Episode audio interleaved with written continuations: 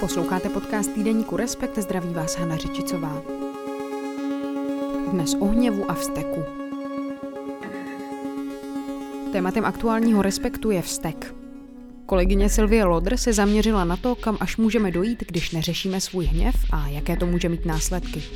Pro nás a třeba i pro celou společnost nebo celý svět. V tomhle podcastu ale zůstaneme u domácího hněvání. Jak se se vztekem naučit pracovat? A proč je jeho vypouštění společensky nepřijatelné? A jde vůbec vypouštět bezpečně?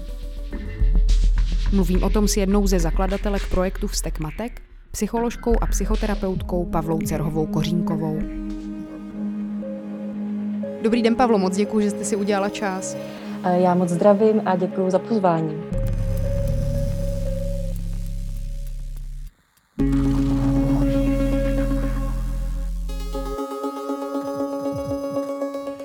Pavlo, co vlastně je vztek? A jsou vztek a hněv špatné emoce nebo ne?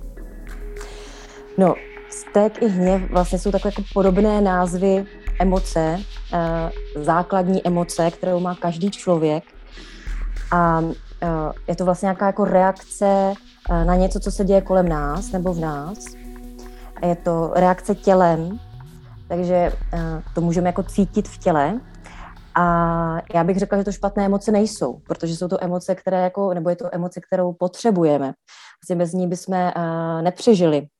Že nás tím jako vybavila evoluce, uh, aby jsme byli vlastně schopni třeba, uh, když se podíváme jako do historie, tak jako ulovit nějakou zvěř, prostě vybudit ten organismus skutečně k reakci jako útěk nebo útok. Vlastně děje se to, že se veškerá krev nahrne, téměř veškerá krev jako do svalů, zúží se zornice, zrychlí se srdeční frekvence a skutečně je tělo připravené k tomu jako podat nějaký výkon. A, a takže tuhle tu sílu my potřebujeme uh, do života, takže špatná emoce to určitě není. Co myslím si, že je uh, důležité zmínit, nebo proč bychom to mohli vnímat jako špatnou emoci, je to, že to doprovází nějaké jako chování. Že ta samotná emoce se objeví a je v pořádku, ale to, co vnímáme třeba jako navenek, eh, to, jak to můžeme jako manifestovat, tak může být vlastně pro někoho ohrožující, nebo to může být prostě jako velmi agresivní. Tak to možná prostě může způsobovat ten náhled, že to je jako špatné. Vy jste vlastně popsala nějaké kořeny hněvu, ale co vlastně teď ten hněv, hněv v roce 2022 plus, je to produkt nějakého společenského nastavení, dá se říct, nebo jak tomu rozumět? No, e, evoluce prostě reaguje pomalu. Jo? Řekněme, že, že u těch plazů se to mohlo vyvíjet třeba jako před 400 miliony lety, e, jako se mohlo tohle e, chování nějakým způsobem objevit. A my vlastně pořád jako můžeme reagovat na to, cokoliv se kolem nás děje, jako na, na nějaké jako ohrožení, na které reagujeme. Ale zároveň rea- můžeme reagovat tím vztekem i na nějaké překážky, na něco, když uh, je ohrožena nějaká naše hranice, nějaké naše limity. Jo, takže já se můžu vyjádřit tomu vlastně, jak se to týká toho jedince, ale úplně k tomu jako celospolečenskému nastavení, jak je to se vztekem v společnosti, eh, to vlastně úplně si jako nedovolím eh, nějak jako hodnotit nebo popisovat. Proč je hněv, když vlastně od základu není ta emoce špatná, stigmatizovaný společensky? A dá se říct, že to tak je zejména u žen? Vidíte to tak? No, my si můžeme zamyslet nad tím, Eh, jak vlastně jako jsou emoce vnímané eh, u mužů a u žen a jestli vlastně jako mají ty dvě pohlaví vůbec jako možnost jako stejného projevu emocí jako obecně. Jo. Tak třeba když se podíváme na smutek, tak můžou muži plakat, jo, nebo, nebo prostě je přijatelnější, že, že pláčou jako jenom ženy. Jo, můžou se ženy nějakým způsobem jako projevovat. Eh, nebo eh, je ten vztek skutečně eh, jako přiřazovaný mužům. Je možný, že skutečně jako muži, a teď nechci úplně se pouštět tady na to tenký pole jako rozdělení pohlaví a co, co je možný a co, nebo co který pohlaví jako potřebuje a nepotřebuje. Ale je tam třeba nějaká větší tendence jako bojů o moc kde ta agresivita je potřeba. Možná, že fakt skutečně jako vývojově muž, který přinesl kořist, měl větší pravděpodobnost na další jako rozmnožování. Jo. Můžeme se podívat, jako zamyslet se nad pohledem té patriarchální společnosti, jestli je jak vztek vzteklá žena přitažlivá sexuálně. Jo, můžeme slýchat uh, třeba kolem sebe nějaké věty typu slečno usmějte se, jo, nebo nemračte se, budete mít vrázky. Jo, takže je, je to skutečně jako téma k diskuzi, proč to tak je.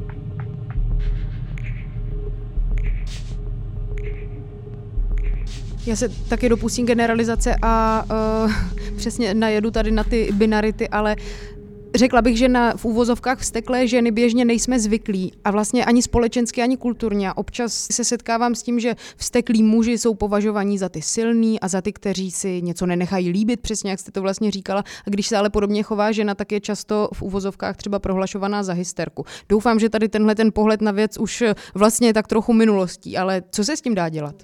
Hmm, hmm. No já věřím, že třeba jenom to, že se o tom bavíme, eh, může k tomu nějak jako přispět k nějakým jako zprůhlednění, eh, případně začít sami u sebe eh, nehodnotit ženy, které jsou v emoci jako hysterky, jenom prostě říkat si, že jsou, že jsou v emoci. Zároveň to, že třeba jako ženy neprojevují vztek tak okatěn nebo uh, tak viditelně jako muži neznamená, že se nějakého jako agresivního uh, chování nedopouštějí. Oni třeba jako pomluvy můžou být jako považovaný za nějakou jako formu pasivní agresivity, jo? Že, že to třeba jde trošku jako jinýma kanálama, že to nemusí být tak jako demonstrativní, že si prostě stoupnou a budou se tlouct jako do, do hrudi eh, v uvozovkách, jo, ale že to třeba eh, může ten vztek eh, jít ven jinudy. A taky chci říct, že eh, já jsem dost jako bajesovaná, protože já se ve své praxi prostě potkávám s ženama, který jako mají vztek, řeší ho, řeší ho teda hlavně vůči svým dětem, ale taky vůči partnerům. Je to emoce, kterou prostě mají a nějakým způsobem demonstrují. Takže úplně si nemyslím, že ženy vlastně ten vztek nějak jako neprojevují nebo nepocitují. K tomu se určitě ještě dostaneme, ale pojďme se trochu na hněv a vztek podívat a trošku si ho rozpitvat. Je nějaká škála hněvu a vzteku, nějakého stupně, případně ty možnosti, jak třeba ho i sami v sobě můžeme pozorovat a více o něm a vlastně zároveň i o sobě naučit? Vlastně ten vztek má každý pocitujeme trošku uh, jinak. No, dalo by se nějak obecně říct, že nějak, jako nějaká zlost, hněv, stek, no, že to tak může jako gradovat. Stek má skutečně tuhle tu tendenci, že se tak jako nabaluje, že z nějakého mírného podráždění, frustrace, nějaké nespokojenosti uh, může vzniknout něco většího, uh, stane se nám něco, co nás fakt rozčílí a pak vybouchneme. A proto mi přijde uh, užitečné pracovat se vztekem uh, a tak, že si každý vlastně může tvořit jak kdyby vlastní stupnici toho vzteku.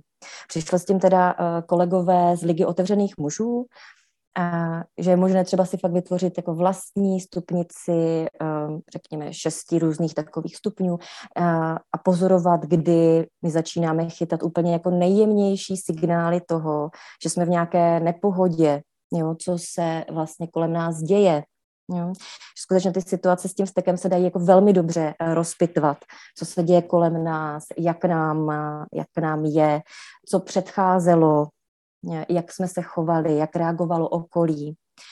A vlastně zkusit takhle jít a vytvořit si stupnici, co je to nejmenší a kde až kam až můžeme dojít, protože pro někoho může být vrchol stupnice, že křičí, pro někoho to může být, že hází talíře, pro někoho něco úplně jiného. Takže základem je nějaká, nějak jako zastavení se, řekněme, obrácení je kdyby eh, pohledu dovnitř, takový jako termín, to si můžeme klidně všichni teď zkusit, že si zkusíme jako nadechnout a vydechnout a jenom prostě pozorovat, jak nám je,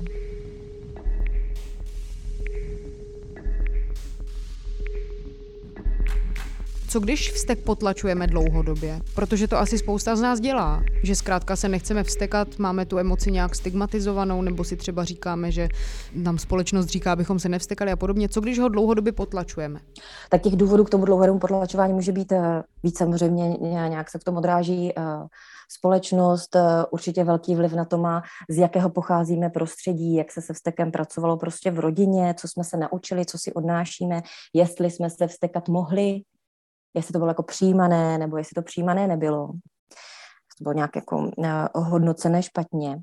Uh, možná tady vlastně i uh, by se dalo uh, vrátit k tomu, proč možná některé jako ženy ten vztek úplně jako Uh, nějak se na to pohlíží špatně, že prostě holčičky se nevstekají, jo? Že, že takové věty jako slycháváme. Může se stát, že se nám to odrazí v nějaké jako osobní nepohodě, eh, v nějakých komunikačních neschodách, třeba v partnerství, když vlastně budeme pocitovat emoci, kterou úplně nevíme, jak vyjádřit, možná ani úplně nevíme, jak tu emoci rozpoznat, jo, že tohle je vztek, co to s náma dělá.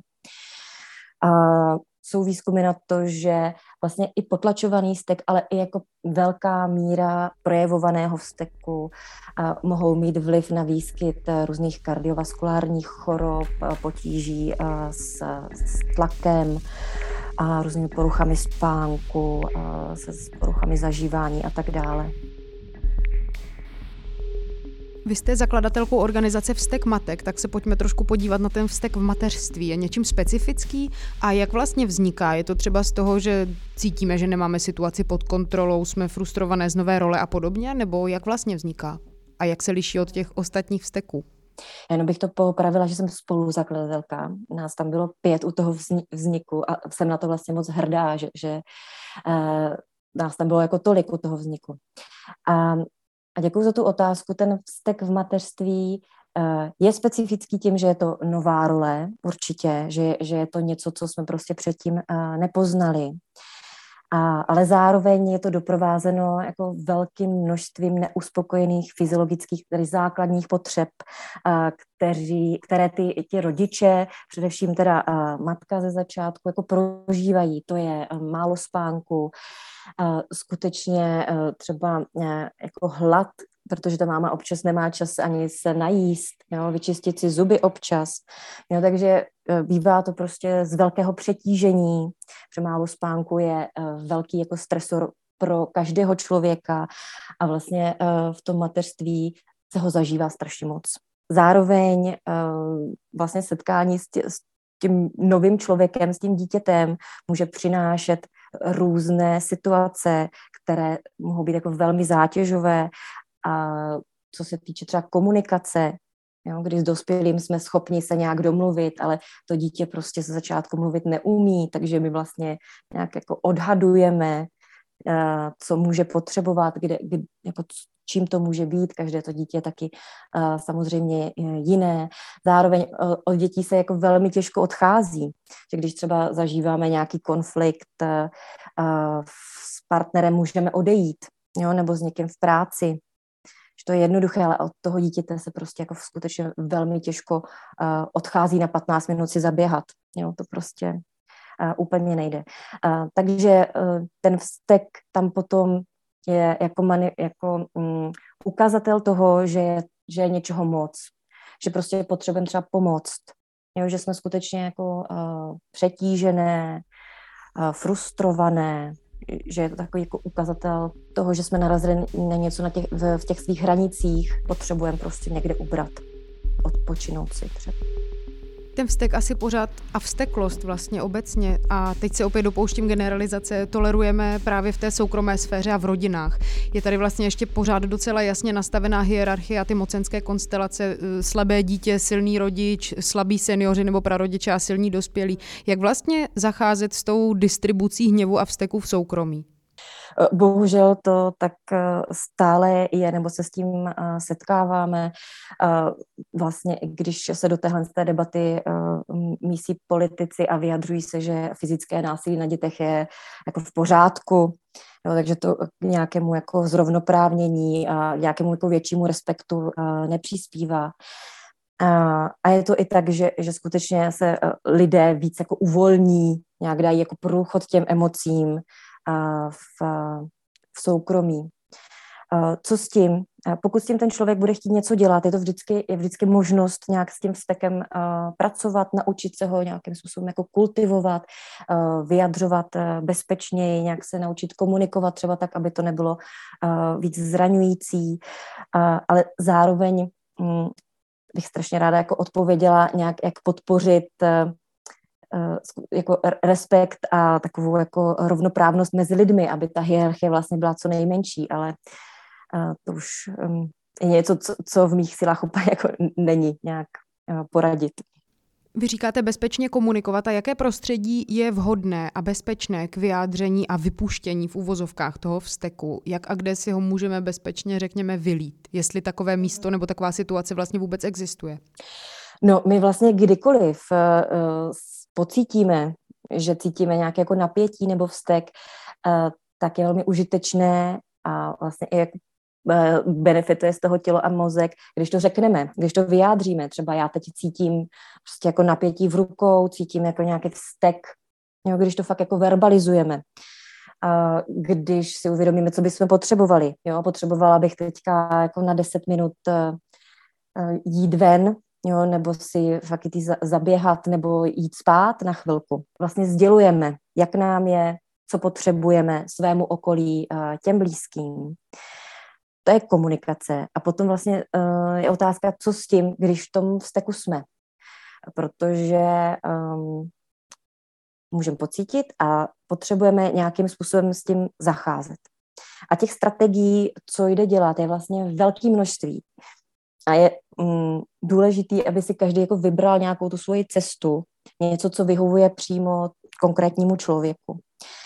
Takže to může být uh, jo, nějaký jako aktivní sport, nějaká relaxace, nějaké dýchání jo, na opačné straně, že, že každému může fungovat něco jiného. Někomu může fungovat eh, se odreagovat zpěvem, Jo. Někomu může fungovat fakt jako praštit do něčeho. Tam bych jenom doporučovala uh, limitovat nějakým počtem, třeba jako prásknutí do stolu, protože výzkum potvrzuje, že, že když je to nekontrolované, tak uh, se může jako rozjet ten stek ještě víc. Můžeme zatlačit proti zdi, můžeme si lehnout na zem, výborná strategie je skutečně jako opustit ten spouštěč nebo to, co nás nějakým způsobem vytočilo, naštvalo, odejít. A vlastně jako ale nejdůležitější, co můžeme pro sebe dělat, aby jsme s tím vztekem vlastně měli kdyby kapacitu na to s ním zacházet, protože on je to skutečně nějak ovlivněné tím, jaký máme ten den jako potenciál, jakou máme energii s s tou velkou emocí, která nás může zaplavit, pracovat, tak je prevence. A to možná nebudu říkat nic nového, ale skutečně jako dobře spát, dobře jíst, pokud to jde, tak pravidelně si dopřávat nějaký sport, nějakou relaxaci, nějaké jako procházky venku, dobíjet baterky a pak jako relaxovat do zásoby, nerelaxovat, až když jsme unavení, protože tam už potom vlastně nemáme jako kam sáhnout, odkud brát. Takže uh, prevence je takový jako základ pro to, jak s tím stekem potom, uh, aby jsme měli kapacitu vlastně s tím chováním nějakým způsobem jako dál pracovat.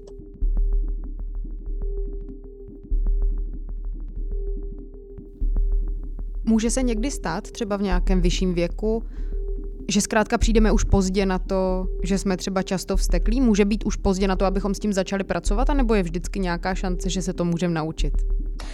No to je krásná otázka. Eh, já věřím v to, že, že to jde vždycky, eh, protože mozek je prostě neuroplastický, vlastně jako reaguje celý život, mm, učí se celý život, je schopný změn celý život tak věřím, že nikdy není pozdě eh, nějak se s tím naučit pracovat. Eh, vlastně signálem je, že my jsme v nějak v nepohodě, že naše okolí je v nějaké nepohodě. Kam byste lidi, kteří se cítí vstekle a chtěli by s tím nějak poradit, eh, odkázala? Kam byste jim poradila zajít? Za kým?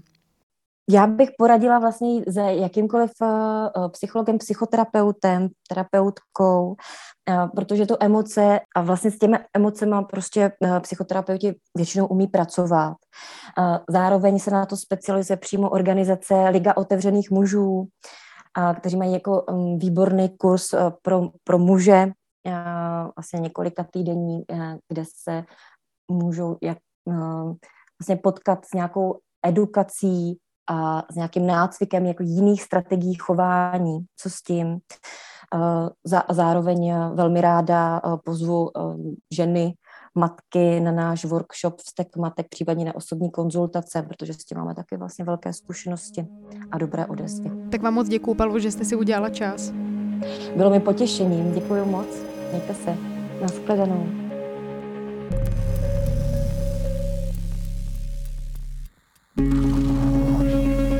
Byla Pavla Cerhová Kořínková. Na stáncích a v trafikách už teď najdete aktuální číslo časopisu.